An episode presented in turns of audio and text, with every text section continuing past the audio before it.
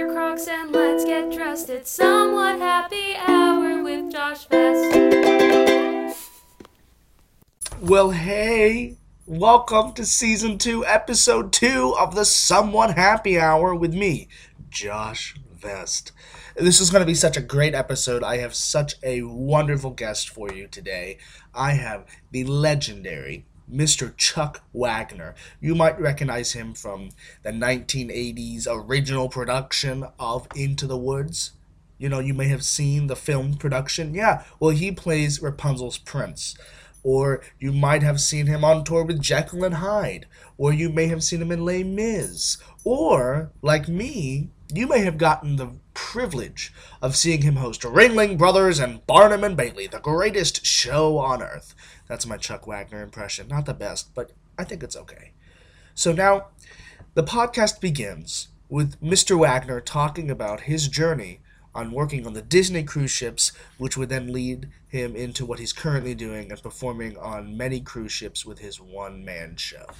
And now sit back, relax, and enjoy the podcast. I wrote to uh, Thomas Schumacher, the president of Disney Theatrical. I told him, look, I was, I was still feeling great. I got a lot to offer. You got any ideas? And he put me in touch with a man named Jeff Lee, who was the assistant director for The Lion King with Julie Taymor. And he was in charge of the guest appearances on the Disney Cruise Line. And he said, if I could create a show that they could sell, that they could pitch, you know, he'd see what he could do. And so I did. And, uh, and for uh, the Disney Cruise Lines, they have to be 50% Disney. But since Disney bought Into the Woods, that helped me. There you I was, go. already, I was most of the way there already. So I just added a few extra Disney songs for uh, uh, the only things that are different from that show to what I do now. I, I threw in uh, right before, I le- as I left high school, I threw in "Proud of Your Boy" from Aladdin. Uh, halfway through, I put in her voice from Little Mermaid, and then I also did the um, the Quasimodo song. Um, that not out there, but the the uh, the from the musical. It's a Mhm. beautiful song, uh, which escapes me. It's, it's been that's been how long it's been since I've done it. Uh, what do you know of me? Made of Stone. Made of Stone. Okay. Yeah. It's a great, great song. And uh, but now that I'm here on the Fun Ships, I'm doing my show, and they really, it's good. I'm playing in a thing called the Atrium. It's a huge, huge space, beautiful, beautiful place.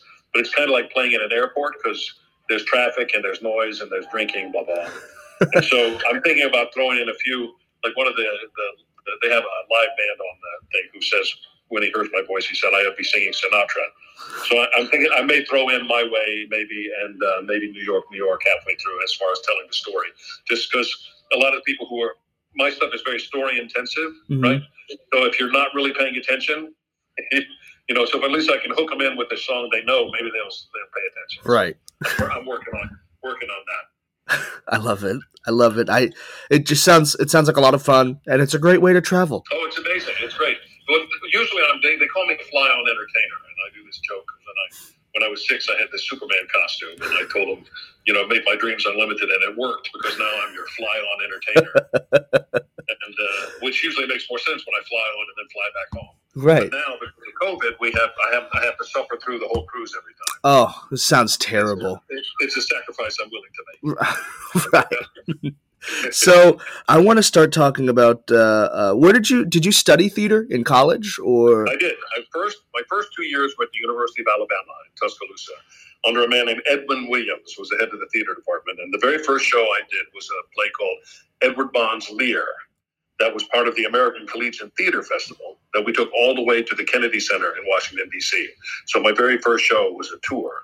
And then in the summers, well, actually, my very first show before college, right after high school, um, there was the talent scout for a place called Jenny Wiley Summer Music Theater in Prestonsburg, Kentucky, up in the up in the hills. And just to show you how rural it was, they'd come and they'd say, "What movie are y'all doing?" And it's no, it's live theater. and afterward, they, they'd come by and say, "Well, that was a hell of a good movie." Uh, but we did 1776 and Showboat and a thing called The Grass Harp. That was a Truman Capote play, and uh, and and 1776, like I said, on we did that. I, I my first show I ever saw when I was 10 years old was the original cast of the original production of 1776. And then on July 4th, 1976, I was in 1776. So Wow. And that was, and then so then I started college, and uh, during the summers, um, I um, did a uh, musical. I did an outdoor drama called The Lost Colony Mm-hmm. on the Outer Banks of North Carolina. North Carolina, yeah. Yeah, he was direct, was directed by the great Broadway director Joe Layton, explained that if we were serious about the business, there's two places to go, right? There's New York, the center of the known universe, or Los Angeles. And because there's a beach in LA, I decided to transfer. I auditioned for and was accepted into the theater department at uh, at at USC. And the day that I walked in, I'm signing in the very first day, I overheard them say they needed somebody tall who could sing. So I stuck my head in and said, I am, I can. And so with this young composer who had convinced to produce his first musical, we went to the music hall. I sang for about three hours, and they cast me as the lead in the, in the main stage show the day I walked in to the theater department. And that guy's name was Frank Wildhorn. And that, the, the show was called uh, Christopher, and so uh, I starred in his first show then, and we started working on while while, while I was at school. Um, there was another student there named Steve Cuden, and we did the first draft of Jekyll and Hyde back then. We also did uh, we did an Anthony and Cleopatra. We did uh, we did a Rasputin. We did we did any if it had a recognizable title. That's what Frank does. He takes something that's a known commodity and he and he, and he, re-engineers it. So I love it. it was good. And um, so after I left uh, college, I got uh, a job on General Hospital. I was the old Mr. Quartermaine secretary. That went for a couple of years, and that led to my TV show, Automan. Yep. And so I was like television's answer to Tron, and and it didn't run. It ran 13 weeks, so for me it was a moderate success. You know, you could look at it as being a failed uh, failed series, but but it was still pretty great. And and thanks, I'm, it's obscure enough now that they're I'm starting to do sci-fi conventions again. Because so this last one I did in Pensacola was uh, it was me and Dirk Benedict sitting next to us. We were like the old '80s actor exhibit, and uh, so that was fun. And uh, so after Automan, I did my Broadway debut in the revival of the 1927 Rudolf Friml classic, The Three Musketeers. I was Athos, and Ron Taylor, the original voice of the plant, and Little Shop of Horrors was Porthos, and Brent Spiner, who would go on to be Data in Star Trek, was Aramis. And that didn't run a long time, but that gave me a chance to uh, audition for uh, Stephen Sondheim in and got me cast in Into the Woods, and that that took up several years of my life. In fact, I have the score signed by Stephen Sondheim and says thanks for a major portion of your life, and that was very very cool. Um, So I I was I've been doing some research and I found that before you were cast in Into the Woods, you were going to go into the mystery of Edwin Drood. Is that true? I tried to. I tried to. That's how I got it. Uh, first, I had auditioned in Los Angeles for James Lapine for Into the Woods. Mm-hmm. And uh, about the same time, Drood was on Broadway, and I wrote to the New York Shakespeare Festival, and I said, listen, and, and I had just done Automan, so I had a little notoriety, right? And so I said, you know, I love this show. It's right in my wheelhouse. I could sing the hell of it. I'd really like a chance to uh, to repl- to do it when you come to the West Coast. And so they wrote me back, and they said, well, thank you, Mr. Wagner. Would you consider replacing Howard McGillin in New York? And I said, would I? and so, but before that happened, I had auditioned in Los Angeles for James Lapine, and he didn't call me back. Hmm.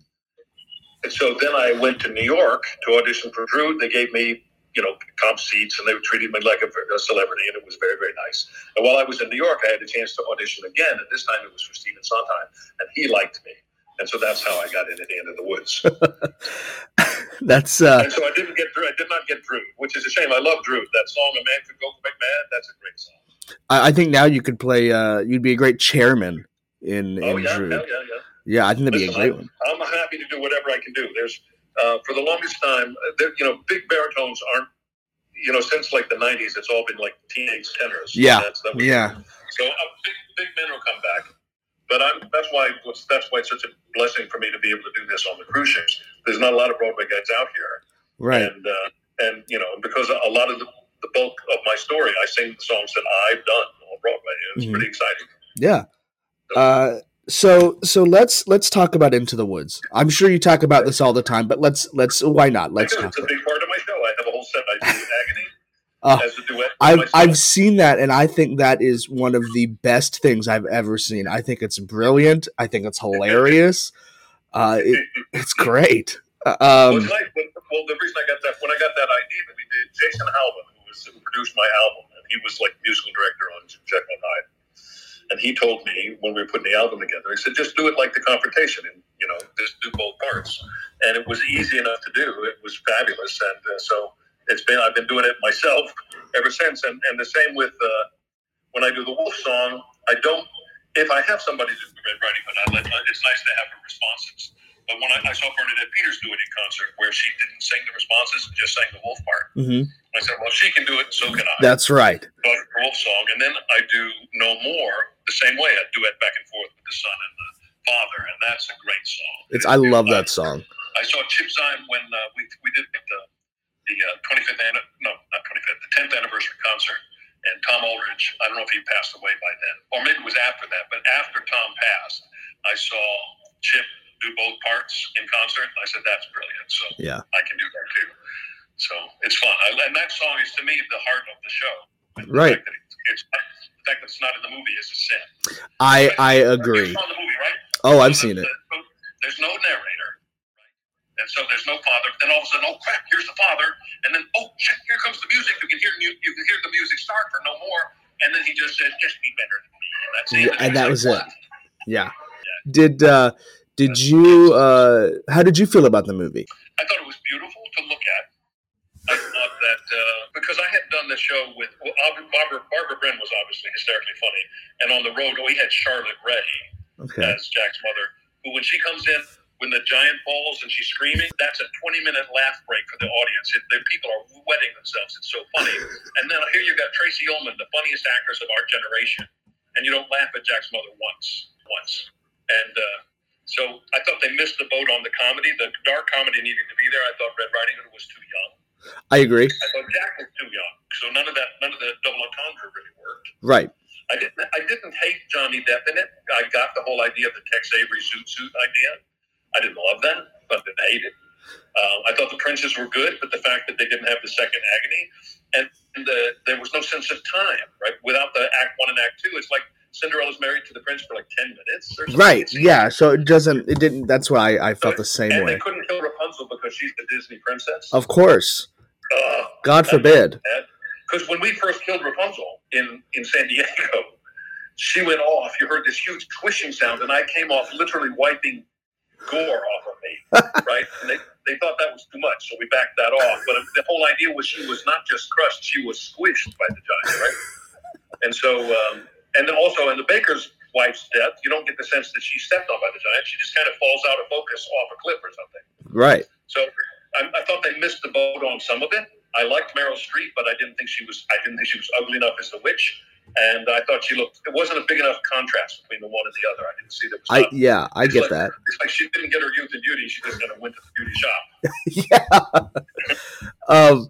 So, uh, how long were you in Into the Woods? I know you did it on Broadway, and then you went on did a year tour. on the road. I did a year on Broadway and a year on the road, so two years altogether. Okay. Uh, and, uh, oh, but the thing that pissed me off, and you'll know this because you're a, a theater guy too, the princes are standing looking down on the castle, and you hear in the background a little night music, the night waltz from Little Night Music. It's like, what, there's not enough music in it? It's like, I guess there was a show.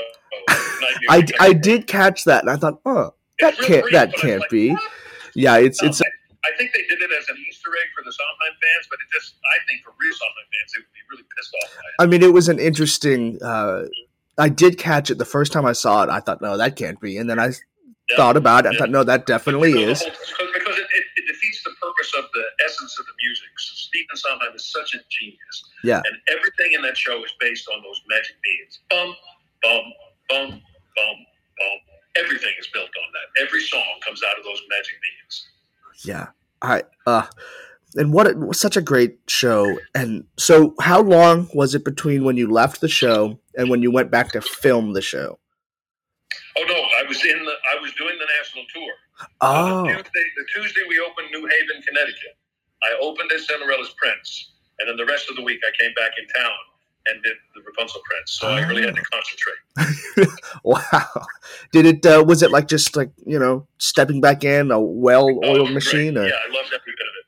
I loved every bit of it. The one thing they nobody used the uh, when I when the Prince jumped off the tower, Mhm. James had to jump off on a mini tramp, but apparently he didn't make anybody else use it. So by the time I came back, I, I went on it and the trampoline just broke because it had just nobody maintained it, and it was like so that wasn't good. And I and when I finally saw that you couldn't even see me because of the tree, Stephen, I mean James just let me do it because I was stupid enough to try. And stuff like things that I did, like that pratfall off of the when I was blind and I fell off that ramp. Now Mhm. I I ended up I hurt myself pretty bad. Really? I ended up I developed a, like a synovial cyst on my arm because I kept falling on the same place. Whew. And uh, but that's but I was willing to do that pratfall because I thought it was important. Right. Um, So have, yeah, I loved. I loved every minute of it. I loved every minute of it. It was- it was do you? Uh, and I know there was an anniversary concert a few years ago. We, we didn't know. We did the ten year. Well, they did it. The ten year concert that we did that I did, where I was the wolf because Bob was in. He was doing another show, hmm and Jonathan DeKuchis was did Rapunzel Prince for that tour. But I actually used. They brought back costume pieces, little pieces. So I wore the wolf wig that I had and my boots and stuff from that that thing. That was that was the ten year anniversary, and I don't think they really did anything for the for the twenty fifth anniversary. Okay, I thought there was might have been like a small. Uh, There was a there was a talk through thing that they did in the at, in Los Angeles. okay. That was kind of a, a reunion, and they brought like they brought set pieces out and costumes and stuff. That was done at the. uh, W- were you were you involved with uh with that?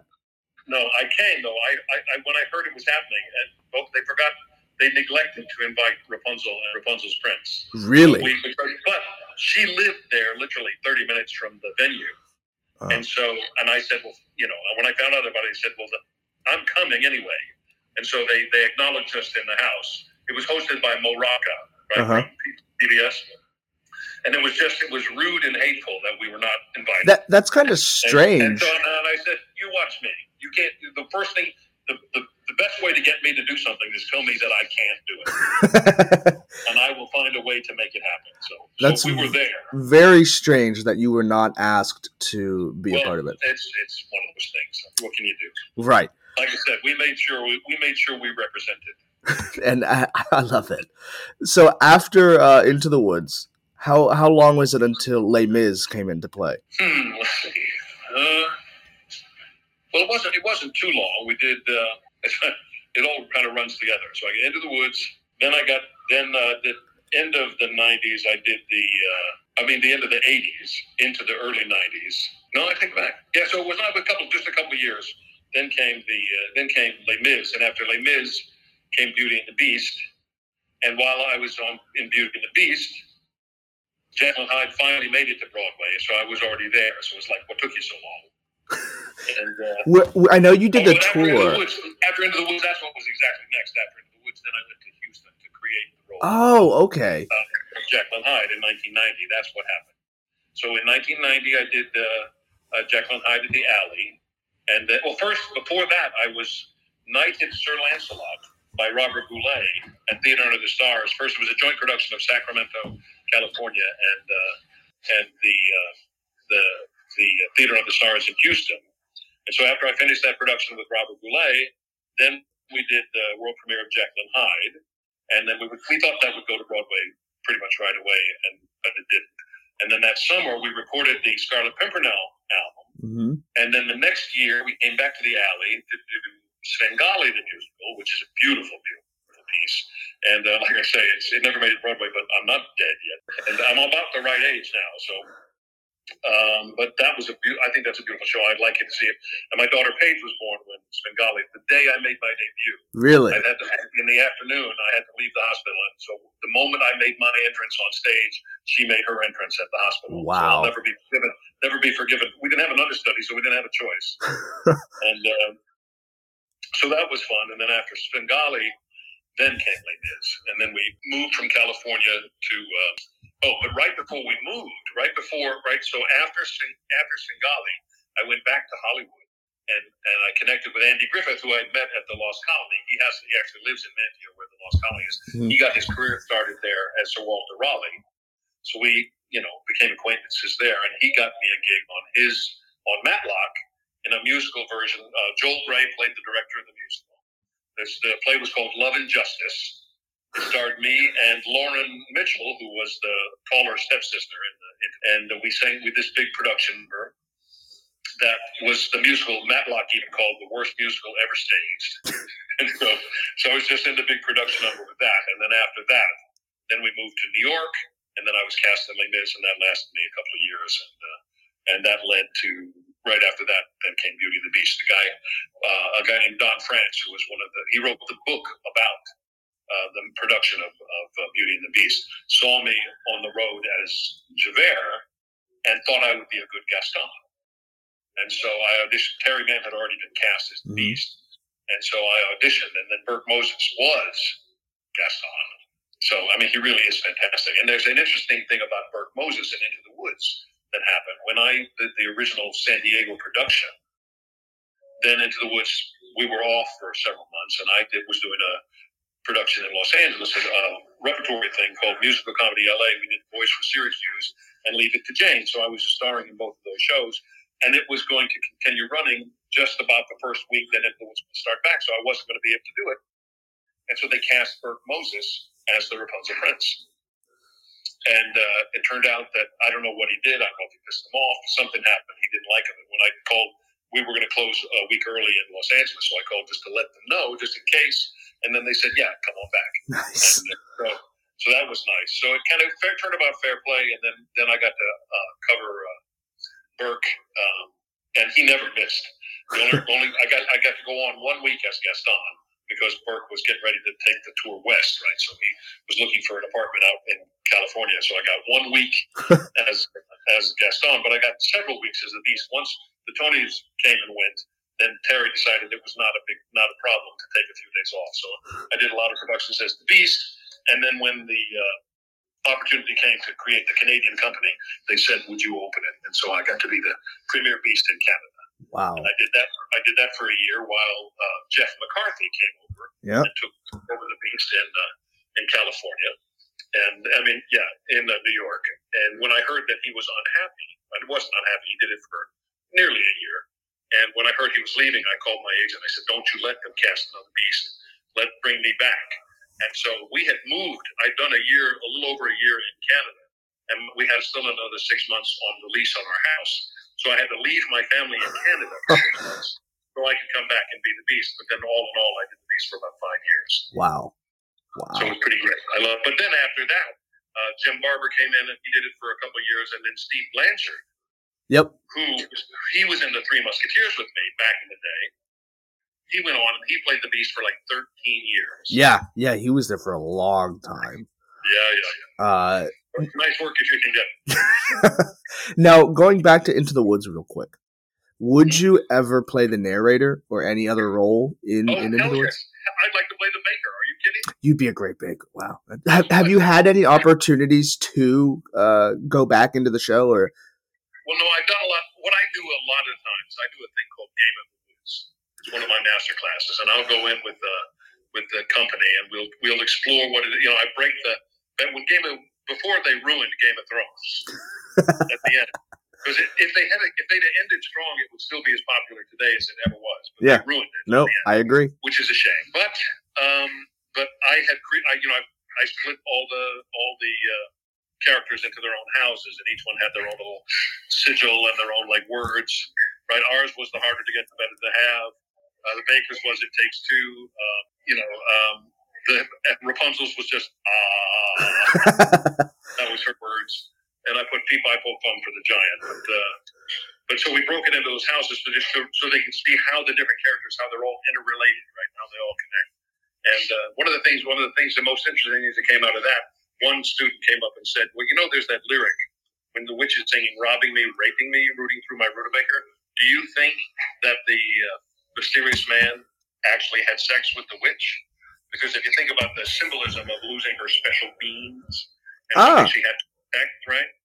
And so I said, well, that's a reasonable thought, and because then, then it really does. So it's possible that he, it's possible that the baker is uh, might even be the the uh, but no no actually Rapunzel might be the the mysterious man's daughter because the baker was already born at that point. I Yeah. guess. But, but it's but it's like I hadn't really thought of that. But it, you know, it's something worth you know. And like I said, it's art, right? There are no wrong interpretations. Right. You get me.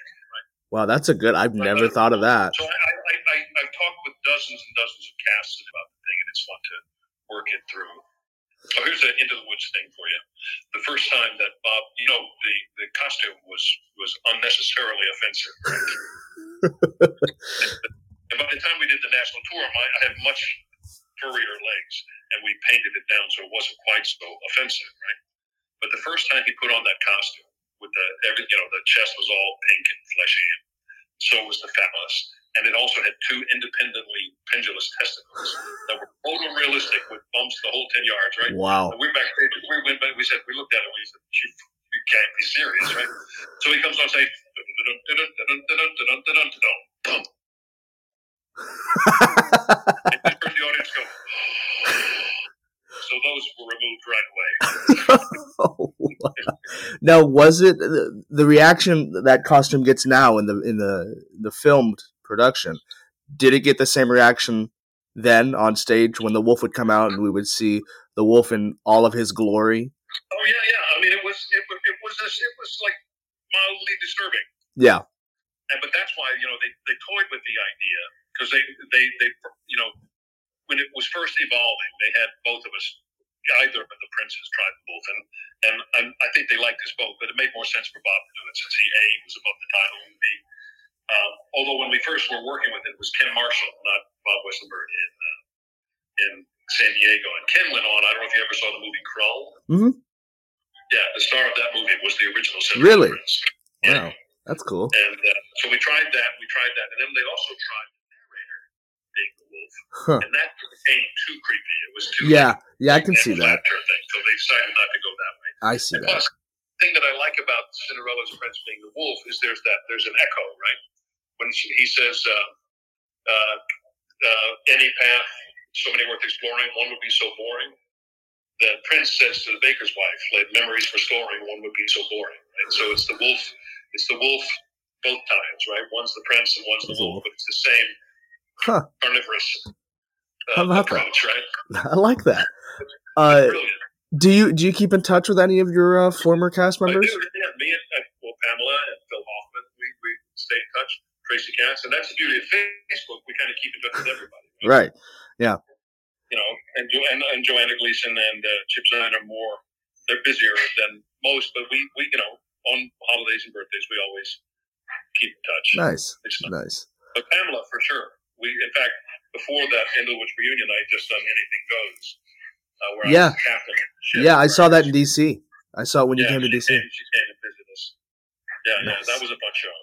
Nice. That that was yeah. I remember going to see that, and I I didn't know you were in it until I sat down and looked at my my playbill, and I thought, Yeah, oh, the captain, the captain is a small part, but it's a fun part, and you know, it's, and I and I think I brought some dignity to it. I Yeah. tried to bring the, the, you know, I made it feel like you were really at a. And what I would do for the, for the, for the, you know, there was like the overture and everything.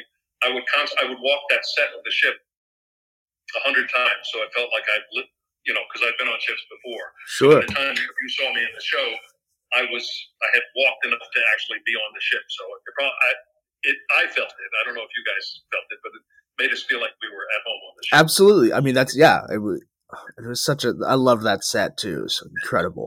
Yeah, yeah, yeah. And Rachel York is amazing. Yeah. Although Sutton Foster is amazing too. She's doing it. She just did it again in London. Yeah, yeah. She's just doing it again. She's about to come do that thing with Hugh, right? They're going to do. That's right. They're doing the Music Man. Yeah. Uh, cool. I I you know don't know if I can afford a ticket to that, but uh, you know I'll uh, Nobody can. uh you know I'll hear about it later. I'm sure. But you, you know that one will be filmed. That'll, you'll be able to see that eventually. I yeah, absolutely. I mean, if not filmed, it'll be like whatever that Broadway HD stuff or something. Yeah, and and it, do you think that's going to be a, a more of a thing now?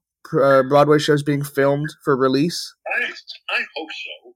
Everybody were, you know, I'm of the opinion that, and they won't ever do it because of the Screen Actors Guild, but I think they should do a live feed of every show, and then they you, you should be able to pay a huge amount of money and buy that performance and take home with you. Yeah, The problem with that is people would try to broadcast it, and that will never work. So right. it'll never happen. But I think that wouldn't that be great? I think it y- and if something went wrong with the show, you had that too, right? right, and because you know not everyone can make it to New York City to go see their favorite Broadway show. Here's my, here's my cruise director. Uh, let's see. Let's jump to um. So after Beauty and the Beast, uh, how long you went Beauty and the Beast? Then did you go Jekyll and Hyde National Tour? Yes, yeah. Then I did the Millennium Tour. We called it the Millennium Tour. It was uh, um, it was me and uh, Andrea Rivette who did the thing with David Hasselhoff. She was, she's great. and Sharon Brown. So I had the first interracial um, Jekyll and Hyde, and she was very strong, very talented. But nobody nobody can replace Linda Eder. Right. Right. Know, I she's, she's the best, and uh, but we did that. I did that for a couple of years, and uh, and they paid me because I, I was when it came time to, to take over for Bob in New York.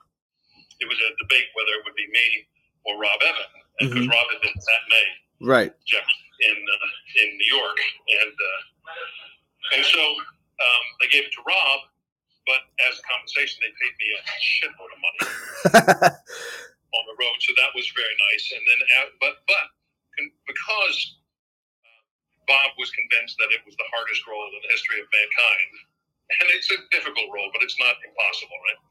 That I only had to do six shows a week, and then I had a guy named Brian Noonan, very very talented kid hmm who was the matinee Jekyll for me, like Rob was to Bob Cuccioli. And so I did that for a year.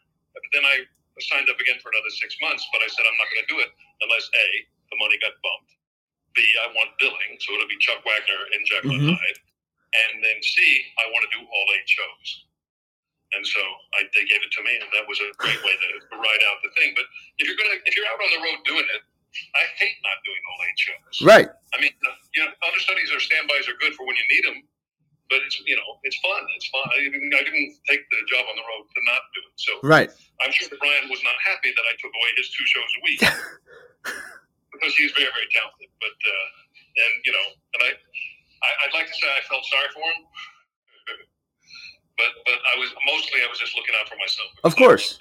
Of course. And plus, once you put you're doing a show that that's that's strenuous, eight times a week, then it's in your body. You're stronger. It's- Yeah. you're just so strong. It's it's fantastic. So So after playing that that role, uh, Mhm. and I've seen video clips on YouTube of you doing some of the the songs. doing the hair ballet, yes. Uh, that's an amazing thing. I, I do that. sh- I do the confrontation in my. I have two shows. One when I do like the high end cruise, and one of the second show is called Classic, where I just basically celebrate classic monologues. So I do. I do Fresh Blood from Dracula, and I do the confrontation with Jekyll and Hyde without the hair. mhm. and it still it works just fine. Right? It's really about what's internal. You don't Right. need to crush You don't. The hair. You don't. The hair is in a the hair is a nice is a nice touch, right? But it works fine without the hair too. And may I say, uh, you looked great with the nice long locks. If you ever. that was that was that was a that wig went through a lot. and, and it's, plus, if you think about it, I've seen this like the business where he says, "I'm high," like I was, hair's all messed out. He says, "You want to see him?" And I stab my arm, I stab my leg, flop on the floor, and magically my hair is fixed. That is that's some absurd theatrical bullshit. You really have to you have to really suspend disbelief to think, "Oh, look, magically his hair's been. Right. That? Yeah, that's that's. Uh, it's, a, it's a little silly, but and yet the people think it's like, like magic, right? So it's like, okay, dare I say just as magical as the beast's beast's uh, transformation at the very end of the show. well, uh, uh, hardly is it's not that magical because that, that, that transformation is amazing, and that levitation effect designed by Jim Steinmeyer, who did a lot of David Copperfield's flying. Really? So that business about flying and spinning in the air, that's me flying and spinning in the So air. Pretty can- Can you share how it works, or will the Disney World Well, come I after think you? We were contractually obligated not to tell you, but that's been 20 years ago, right? So it's really not a problem. The uh, the main it's all there's several steps in the misdirection. The first things happen when you you show her Maurice in the mirror on the bench. Uh huh. She she I said go go go go take care of him. And then there's the pathetic version of If I Can't Love Her, the sad beast on the bench. Right. And then Gaston is pulling the townspeople to go attack the castle. And while he's doing that, you go down and you underdress, you take off the beast. And at that point, you sweat so much, a little baby oil, and that, that comes off pretty quick. You don't have time to put any other makeup on. Uh huh. You just pretty much take the beast off. And then they put the prince wig on. The prince wig's got your microphone in the back of the wig. So you're sing there. And then you put on a harness that goes on your back. There's like a steel spine that goes up your back hmm and it holds you at the hips and holds you under your arms. And it clicks in with a cotter pin to this levitation rig. And the levitation rig is like a forklift, sort of with a long arm. But what's amazing about the arm is that it can, the, the end of it rotates, but it also has kind of a tendon. So when you when you start to lift up, you, you're first you levitate, and then and meanwhile, they you you get locked into the machine and they lower you down to position, so you're already laying down. The misdirection is that when Gaston attacks the castle and the fight on the parapet, that's a stunt beast. Huh. So that's the first misdirection. and, uh, and then as the as the castle rotates around and they're on the outside of the parapet and they're fighting way out on the thing where Mhm. Gaston falls off the ledge and stabs them, and she staggers back into the balcony. As the beast is stabbed, Belle, that's what connects the illusion, is that Belle's. You see her taking him into the thing just as the castle revolves again. Uh huh. And as the castle revolves, the stunt beast exits. And then she comes right down to kneel on the recumbent beast there, Oh. right? So it's smooth, it's quick. And then all of a sudden he starts to levitate and spins like a propeller. Uh huh. It's like, wow, that's impressive enough. But then it then the tendon happens and now you're spinning against that axis, so you're breaking the plane. So if you there can't be wires, it's like Right. magic, right? Yeah. And so that's amazing. And at the end, and all this time the music is churning, right? And Merwin Foard, who has since passed away, Yeah. great Big fan of Merwin Foard. Yeah. and uh, and he sings. Uh, so you go, boom, his left arm's out, boom, his right arm's out, and then spinning. He throws the mask off upstage, and now he's turning into Jesus. Now he's turning into Jesus. Now he's turning into Jesus. Now he's turning into Jesus. Boom, boom, boom, boom, boom, boom. When the mask comes off, you have to reach back and pull the cotter pin out. And then as you come back down, you gently lift off the thing with the thing. The arm Mhm. sinks down to the floor, and now you're the prince. Pretty Ha- amazing. Uh, you you mentioned him briefly, but Merwin Foard loved Merwin Foard. Uh, Oh, I saw him a few times, and he was phenomenal. Yeah, he's Uh, good in everything he ever did. yeah, he was great. And when I heard he passed, it was, it was you know, very, you know, it was a sad day.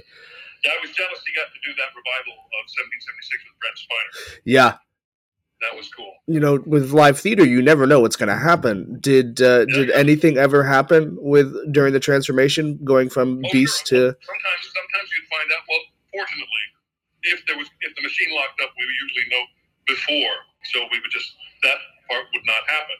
Mm-hmm. and we would have to do the transformation dance, which we call, I, I refer to it as like the Martha Graham transformation, but it was the same thing. It, it was like it was like because you still had the lights doing what they did. Uh huh. You still had the fire, little sparkles and fireworks, and it's what's really interesting. You see these little sparkles of fireworks at the time. If you go back and read the original French fairy tale, it describes these fireworks Really? it's like it's yeah, it's part of that's that's like true to the text. and uh, so you got that, you got the whole thing, you got the so and so it's the same thing. You're, you're coming out of that thing like a cocoon, and then it's exactly the same thing. Boom, his left arm's out at the same time, right arm's out at the same time. Then you kind of reach back, and as the as you throw the mask off upstage, the, the there's lights on the stage that go out and blind the audience for just a second to see the second.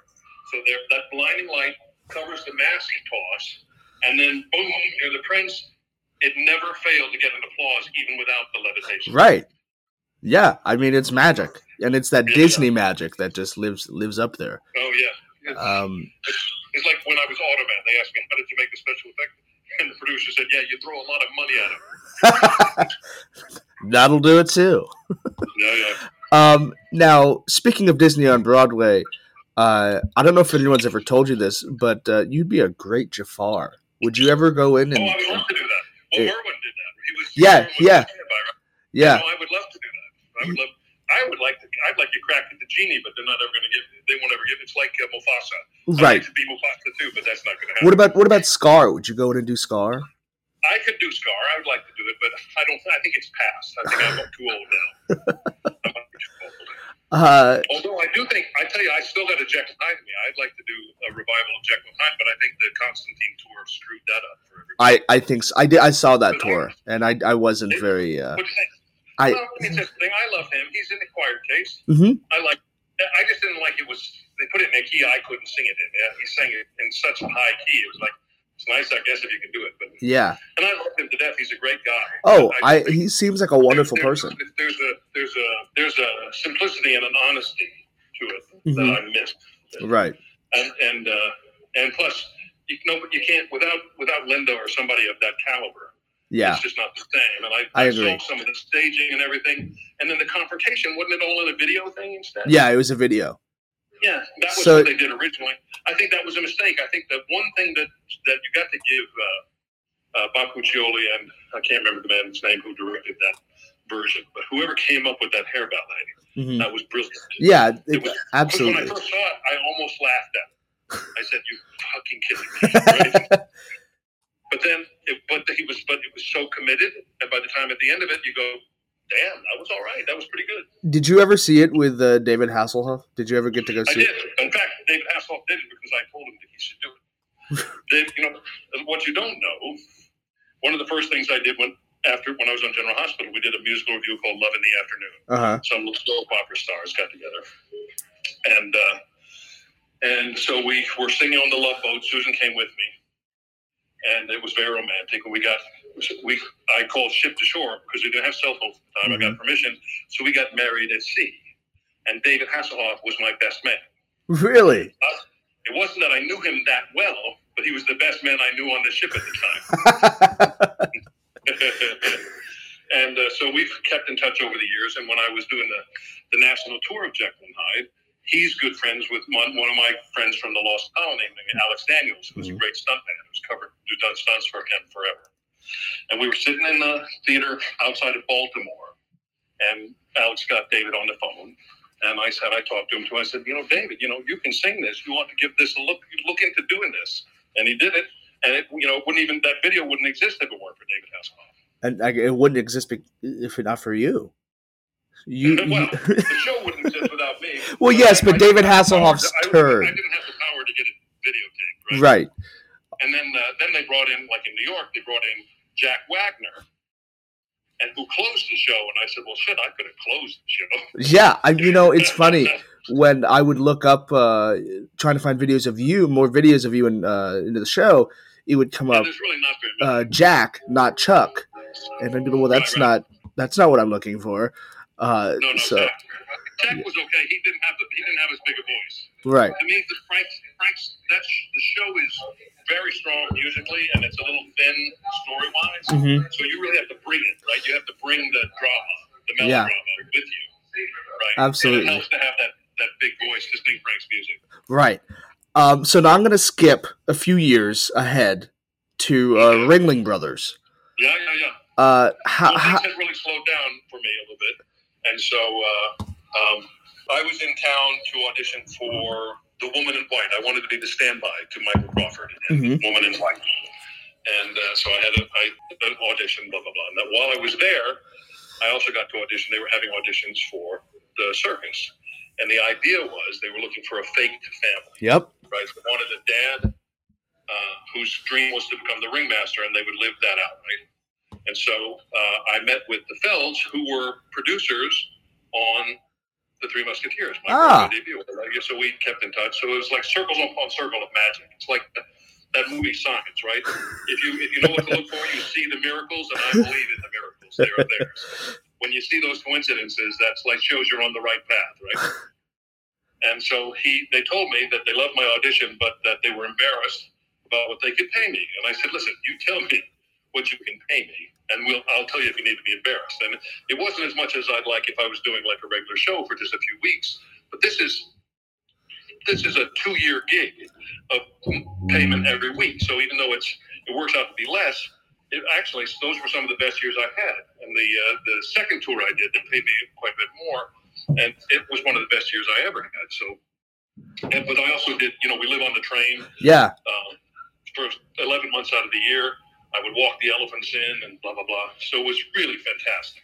What did you li- did you like living on the train, the iconic train? I did, and I had a we had a tr- we had just gotten a dog right before this happened, who we we figured was a, a mix, but mostly American Eskimo. And as we were doing research on that that uh, that uh, breed, we realized that there was a troop of American Eskimos in the first greatest show on earth. And Mhm. and then I got cast. I thought, well, that's meant to be. And then my, Yep. my wife said, guess what?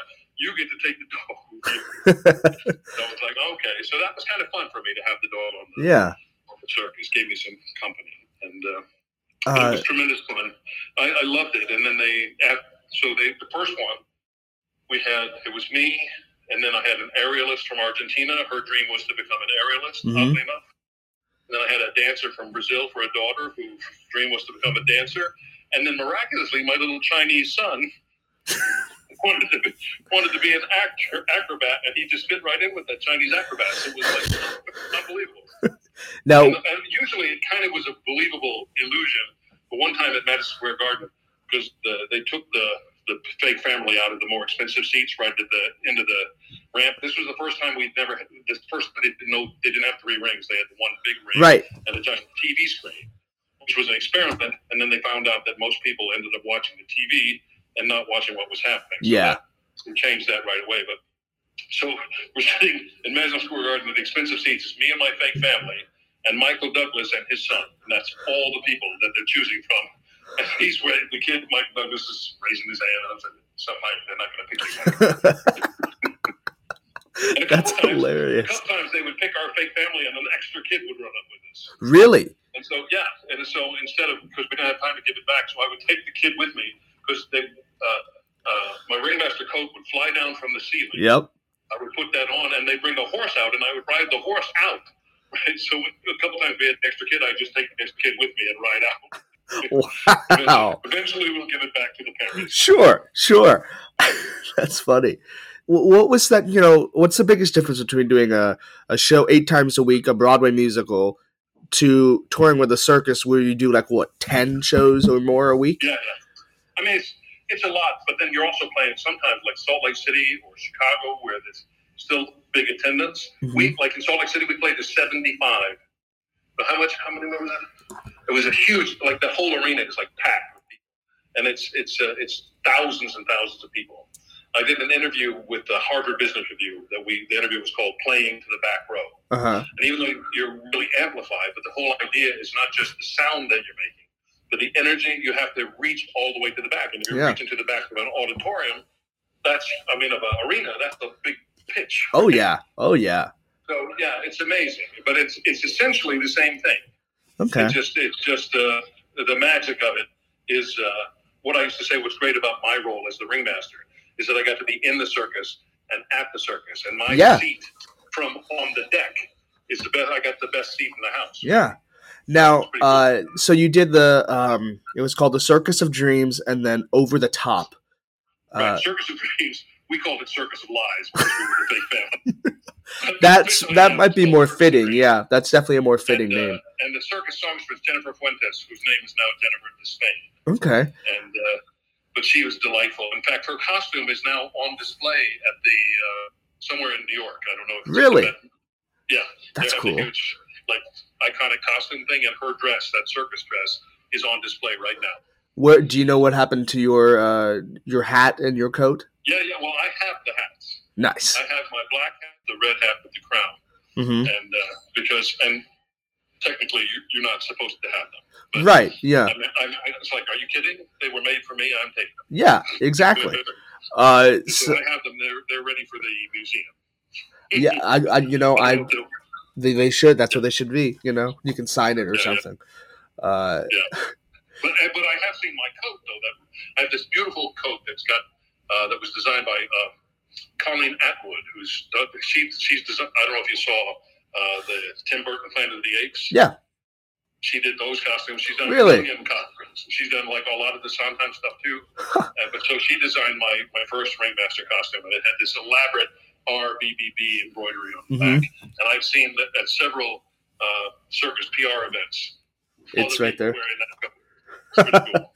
uh, so so you did two tours. The over the top tour. I I you know I saw both of them. Um, Yeah, over the top was uh, was nice because we had this clown named Tom Doherty. Yeah. The whole idea was we were fighting over the top hat, uh huh. and whoever had the hat. Well, if you saw it, you know, it, you know, It was- supposedly had had uh, control of the circus. But when we got that first script about over the top, they had uh, I had my like the uh, Cossacks on the horses were like part of my army, and all the clowns were part of his army. Uh huh. and they were going to have it be like a, a battle, right? And and that's when the the uh, war in Iraq started Sure. about that same time. And I said, "Are you sure we want to use war terminology for this show?" And so they softened that up. So Yeah. it wasn't so bad. But, Uh, uh, That- was fun. that song there's the song that you sing at the uh the over the top song is constantly i can just hear a bit of it in my head all the time uh, and it just doesn't go away uh so how many uh so you did you did the show for four years was there an understudy for you as well as the ringmaster Yeah, yeah. Uh, well, we did have we had two. They have two ways. They had a uh, if I would lose my voice, they had we pre-recorded, so we have a way. We had tracks if I had to that they could do it with tracks, which I, I fortunately never had to use. But there was one week when I had to go home for uh, for something, mm-hmm. and a guy named Rye Mullis, who is now one of the show directors at Disney World, a crazy talented guy, and he was like the assistant director to the lady who put the show together, and he took over for me, you know, which is you know, and he wore he wore my basically he basically wore my costume, and it was it was a little bigger on him than it was on me, but he looked great, and he's very talented, very talented guy. So. Now was he with you to see the for now at Disney World, he that's those are his. that's crazy was he with you for bo- both tours or did you not did you ever not miss a show for the first tour did you No, just no, the first night, and I know, I know, I'm, I'm pretty no, I, I don't miss. Wow, that's incredible because that's that's a lot. You do like three on a Saturday, and that's how do you how do you keep that energy up? Doing two is tough, but how do you do three? Well, I mean, you just, you just, you know, you're walking the elephant's head. Uh, fortunately, a lot of places, I had a bicycle with me, so I would bike to the to, from the train to the circus, Uh-huh. and so I was, you know, I just I was in good shape. Yeah. I just I felt I felt pretty good about. it. I mean, I was fatter than I should, but but but I was very very strong. And what was interesting about that last year, I I, I was doing uh, I was on that ringmaster float, and all of a sudden I did it, I twisted, and I said, oh, something's not right. And I so I went home at Christmas time, and I, this was Christmas after the thing was over, and I and I thought right. And so I went to see an orthopedic surgeon, and he said, "Oh, it's nothing. A little stretching won't take care of." And I said, "All right." So I stretched and stretched and stretched, and then after a good workout, I took a nice hot jacuzzi because we have a jacuzzi bath, and uh, and then the next morning I couldn't move. I literally couldn't get out of bed. My wife thought I was kidding, and I said, "No, I'm not kidding." And so we went and we saw, uh, we did MRIs, and my hips were screwed up. In fact, there was nothing to be done for them but to have them replaced. But he gave me an epidural to for the pain, and then the next day I feel like sit in the lotus position. And I said, "Can we do this every day?" and they said, "No, you can't." And so then that next January I had my left one done. Then March I had my right one done, and so now I'm machine tooled. I have I have two mechanical hips, and they, it worked so well. I'm thinking of having all my bones replaced. I love it. You're top of the world again. It's, Uh, it's, it's pretty good. So you actually already answered one of my questions about do you have the ta- the hat from the show? So you have one, or you have two of your hats. Yeah, Um, and so you know, I'm I'm a very big. I love you know the theater world. I'm a theater teacher, uh, and Yeah, I yeah, yeah. and I love Oh, I saw Ring that. I Brothers. know, I know. Um, so I've heard rumors, you know, that it, it might come back one day, It is coming back. and But that's it- it's not just but when it comes back, it'll be without animals. that's what I I figured it would be. Uh, you know, and it's gonna be a little different, but that's you know, I've seen a lot of circuses you without know, the animals. Felds, the Felds are very successful. They they bought monster trucks. Yep. They have that. They've got all the Marvel shows. They got Disney on Ice. So they all of those touring shows. The only thing is, it won't ever be the same. They won't. It won't be on the train anymore. The train is. Oh, really? Well, yeah, because the train's gone. Yeah, it's all gone. Yeah, a lot of the train cars. Some of them are at Circus World in Baraboo. hmm uh, Scott O'Donnell, who is one of my uh, boss clowns from the, the my other boss clown, Sandor, um, is uh, I'm not sure what he's doing, but some of my I know some of my clown friends are in Vegas. Uh, I just worked with one of the clowns from the circus before me. Is a is a juggler entertainer who was just on this ship just Really? this past week. So yeah, so it's a very small world. But Scott O'Donnell is pretty much in charge of Circus World in Baraboo, Wow. Wisconsin, where the Ringling Brothers used to winter quarter before they became Ringling Brothers and Barnum Bailey. Oh, wow, didn't know that. Yeah, yeah. Uh, so Wisconsin. Well, uh, Chuck, thank you so much for doing this. Uh, uh, again, I want to just note for everyone that he is. Wh- where are you right now? You're standing. Are you in a hallway? Port Canaveral. We're about, we I just did um, Cozumel, Costa Maya, and uh, and uh, Mahogany Bay in Honduras. And now this time we're gonna go. We're gonna go east in the Caribbean. So I'll probably do Puerto Rico and and some. They have a small private island that we do, and you know, so we're going east this time. So we kind of from week to week we go east to west Caribbean. Nice, nice. Well, So again, as far as I'm concerned, it's just all ship all the time because they don't want us to get off. Right. Because it's and they test us. I'm tested every three days. Wow.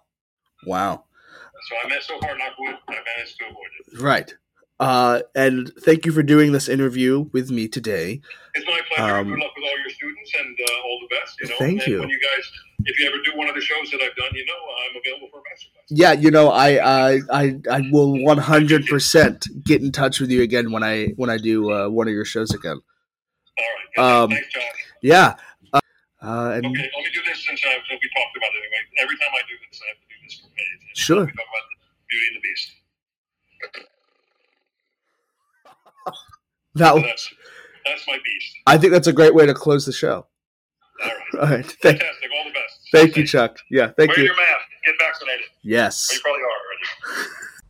And just like that, that is my first interview of the season with Broadway's Chuck Wagner. Thank you so much, Chuck, for being a part of the second season of the Somewhat Happy Hour. I hope to have Chuck back on the show again one day talking more about his Broadway career and on. So, now I have a little treat for you. My dear pal Dima has written a new song that closes out the Somewhat Happy Hour sit back, relax, and enjoy the new closing to the show. And thank you so much for listening to the Somewhat Happy Hour with me, Josh Vest. Take it away, Dima. Thanks for listening. Hope you enjoyed the show. The drinks are over and we hope that you know. If you're feeling down, just join the past. It's the somewhat happy hour with Josh Best.